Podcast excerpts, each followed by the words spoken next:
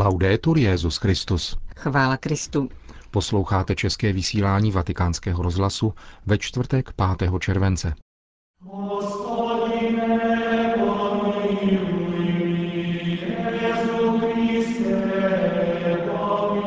Zpravodajství z Vatikánu a ze světa a cyrilometodějský komentář Jaroslava Šebka. To je náplní našeho dnešního pořadu, kterým vás provázejí Milan Glázer a Johana Bromková.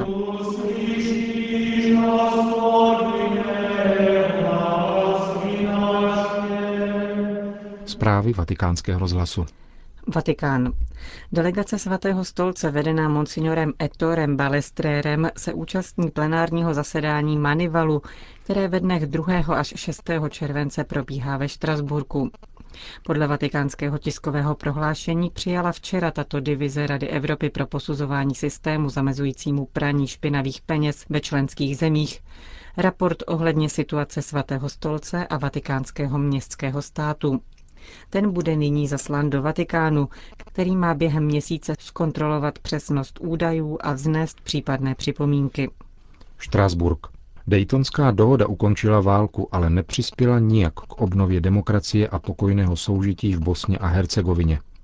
Na fóru Evropského parlamentu o tom mluvil biskup Franjo Komarica. Ordinář Banja Luky upozornil na to, že každodenní život v jeho zemi je poznamenán obtížnými vztahy mezi lidmi různých národnostních skupin, kultur a náboženství. Směřuje se k vytlačení katolické církve a její věřící pomalu mizí, uvedl biskup s poznámkou, že mezinárodní společenství se tomuto procesu nijak neprotiví. Biskup Komarica neváhal charakterizovat Bosnu a Hercegovinu jako iluzorní a rozdělenou zemi. Se smutkem konstatoval, že v politickém dění převládá rétorika nenávisti, hlásaná lidmi bez zábran a bez zájmu na budování společného dobra a spravedlivé společnosti. Balkán potřebuje větší zájem ze strany evropských institucí, stejně tak jako potřebuje novou Daytonskou smlouvu, nebo alespoň revizi staré dohody, uvedl biskup Banja Luky. Papežská nadace Církev v nouzi zároveň informuje, že kdyby se podmínky v Bosně a Hercegovině zlepšily, mnoho katolíků je připraveno vrátit se do vlasti. Odhaduje se, že před válkou jich na tomto území žilo více než 800 tisíc. V současnosti jich je o polovinu méně. Jen za poslední 2 měsíce se na tamní biskupskou konferenci obrátilo na 800 katolických rodin žijících v zahraničí s prosbou o pomoc v návratu do domoviny, uvádí papežská nadace s tím, že podobných případů rodin čekajících na změnu poměrů je ještě daleko více. Bejrút. V minulých dnech byl potvrzen program papežské cesty do Libanonu. Benedikt XVI. Zavítá do této země v srdci rozvibrované blízkovýchodní oblasti ve dnech 14. až 16. září tohoto roku.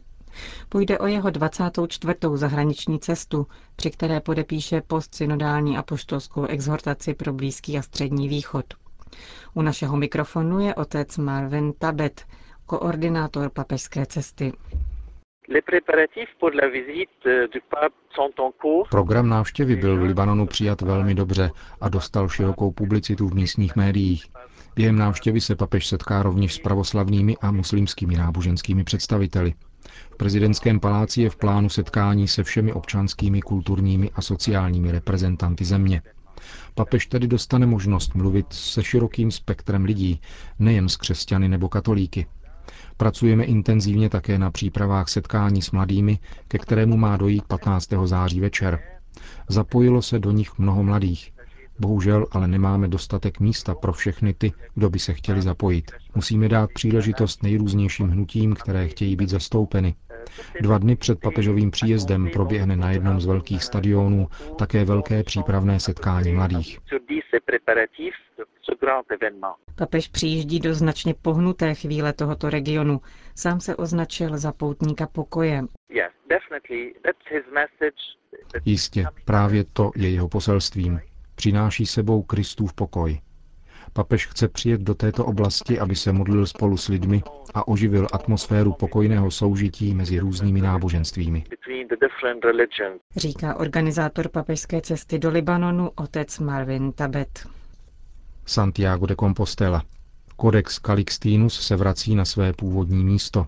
Po ročním pátrání španělská policie objevila tento literární poklad z 12. století v garáži Milia Doiro nedaleko Santiaga. V souvislosti s krádeží zadržela elektrikáře, který 25 let pracoval pro svatojakubskou katedrálu, a jeho příbuzné. Kodex Calixtinus je památkou nevyčíslitelné hodnoty, obsahuje liturgické texty a propria liturgie z katedrály nad hrobem svatého Jakuba, ale také vyprávění o putování světcových relikvií z Jeruzaléma do Galície a tzv. Turpínovu kroniku s příběhem Rolanda a jeho 12 druhů.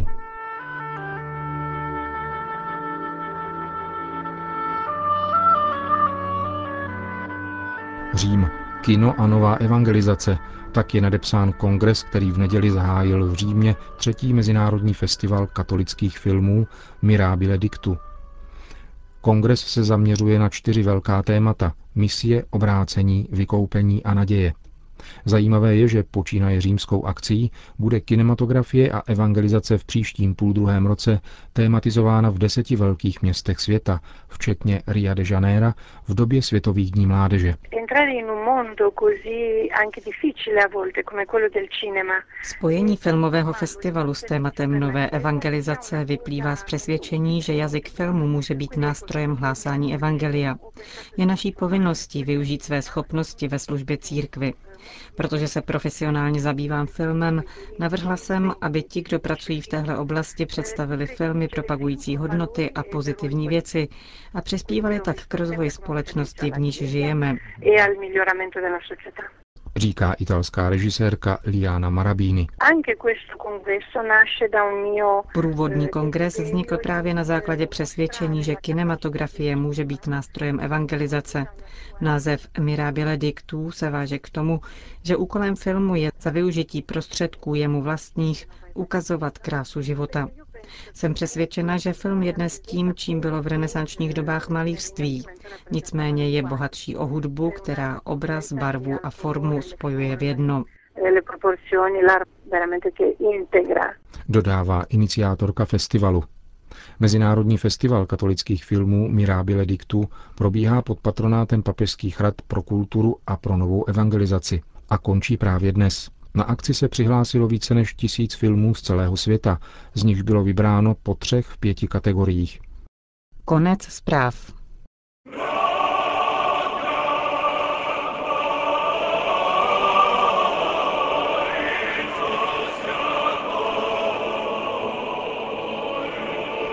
Komentář k dnešní slavnosti svatých Cyrila a Metoděje připravil Jaroslav Šebek.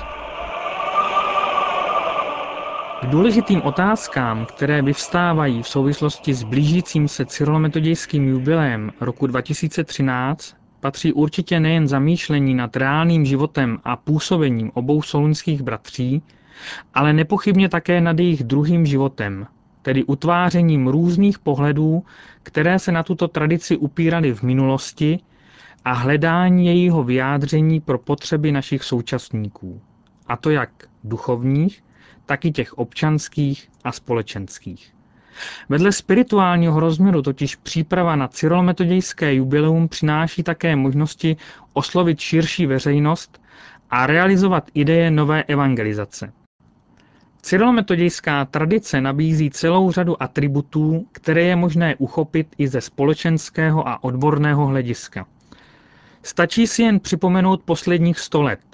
Od poloviny 19. století se totiž stáváme svědky mohutného oživení zájmu o cyrilometodějské dědictví a tento rozmach je například spojen i s velkou osobností moravského katolicismu té doby Antonínem Cyrilem Stojanem, pozdějším olomouckým arcibiskupem, který se významně zasloužil také o sklidnění rozbouřených vod poválečného církevního vývoje. Velehrad se stal i díky jeho neúnavným aktivitám významným duchovním centrem, kam přijížděli přední osobnosti katolické Evropy, aby se informovali o záměrech unionistického hnutí, které se odtud začalo šířit. Unionismus jako snaha o dialog mezi křesťanským východem a západem odpovídal na otázky zblížení křesťanů, které se s velkou naléhavostí začaly v církvi objevovat. Dotýkání a prohlubování tohoto fenoménu bylo výzvou nejenom k dialogu mezi východní a západní církví, tedy mezi katolicismem a ortodoxií, ale také k zamyšlení nad duchovní celistvostí Evropy. Přirozeným vyjádřením takových snah byla také podpora, kterou unionistickým sjezdům dával už v meziválečném období papež. První poválečný unionistický kongres se konal v létě roku 1924 za účasti předních církevních osobností slovanských národů, včetně některých zástupců ruské pravoslavné církve, žijících po bolševické revoluci v emigraci. Odrazy velehradských kongresů se objevily také v papežské encyklice Rerum Orientalium z roku 1928, vyzývající k lepší znalosti východních církví v katolickém prostředí. Význam Velehradu podtrhl Pius XI. Také tím, že ve stejném roce udělil zdejšímu chrámu titul Bazilika Minor. Atmosféra ekumenického dialogu ovlivnila významně i směřování zájmu kardinála Tomáše Špidlíka, který za války na Velehradě v tamní jezuitské koleji studoval. Podstatný vliv měla cyrilometodějská idea i na duchovní záměry prvního slovanského papeže. Po nástupu do úřadu vyjádřil obrazně Jan Pavel II. Myšlenku spirituální sounáležitosti starého kontinentu tím, že hovořil o potřebě toho, aby Evropa začala dýchat oběma stranami plic. Cyril a Metoděj se měl stát v jeho představách pomyslným mostem, jenž bude spojovat oba břehy křesťanské tradice. Proto je také prohlásil v roce 1980 za spolupatrony Evropy. Je však třeba připomenout, že Velehrad byl také od konce 19. století místem úzce spojeným s politickými a spolkovými formami katolického života. V této roli se zde například angažoval Jan Šrámek, dlouholetý předseda katolické lidové strany. Velehrad neztratil svou společenskou roli ani v době komunismu. Během pražského jara 1968 zde bylo vyhlášeno dílo koncilové obnovy. V roce 1985 se Velehrad stal místem legendární poutě, jež se konala u příležitosti 1000. výročí smrti svatého Metoděje. Více než 100 000 zástup poutníků přijel skutečně tehdy na náboženskou pouť, nikoliv na mírovou slavnost, jak se snažila celou akci prezentovat komunistická moc i propaganda. A církev zde ukázala sebevědomou a nepokořenou tvář. Tato zkušenost pak položila základ i celé řadě dalších aktivit, které před listopadem roku 1989 propojovaly konfesní i nekonfesní struktury společnosti.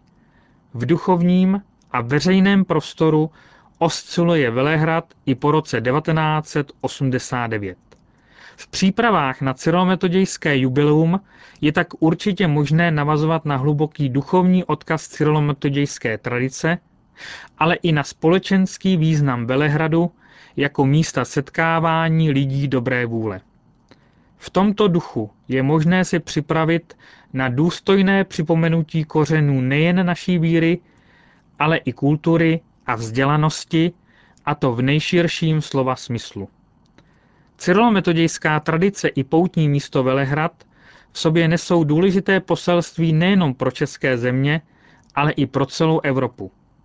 V současných dnech se hojně debatuje o přijetí protikrizových opatření v Evropě. Jsem přesvědčen, že by však nemělo jít jen o ekonomickou stránku věci. Záchranný val je třeba, obrazně řečeno, budovat také z nadčasových věčně platných hodnot a důležitý kapitál představují rovněž naše tradice a jejich aktuální přesah, včetně té cyrilometodějské.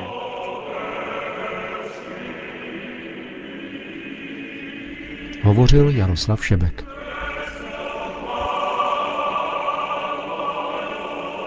Končíme české vysílání Vatikánského rozhlasu. Chvála Kristu. Laudetur Jesus Christus.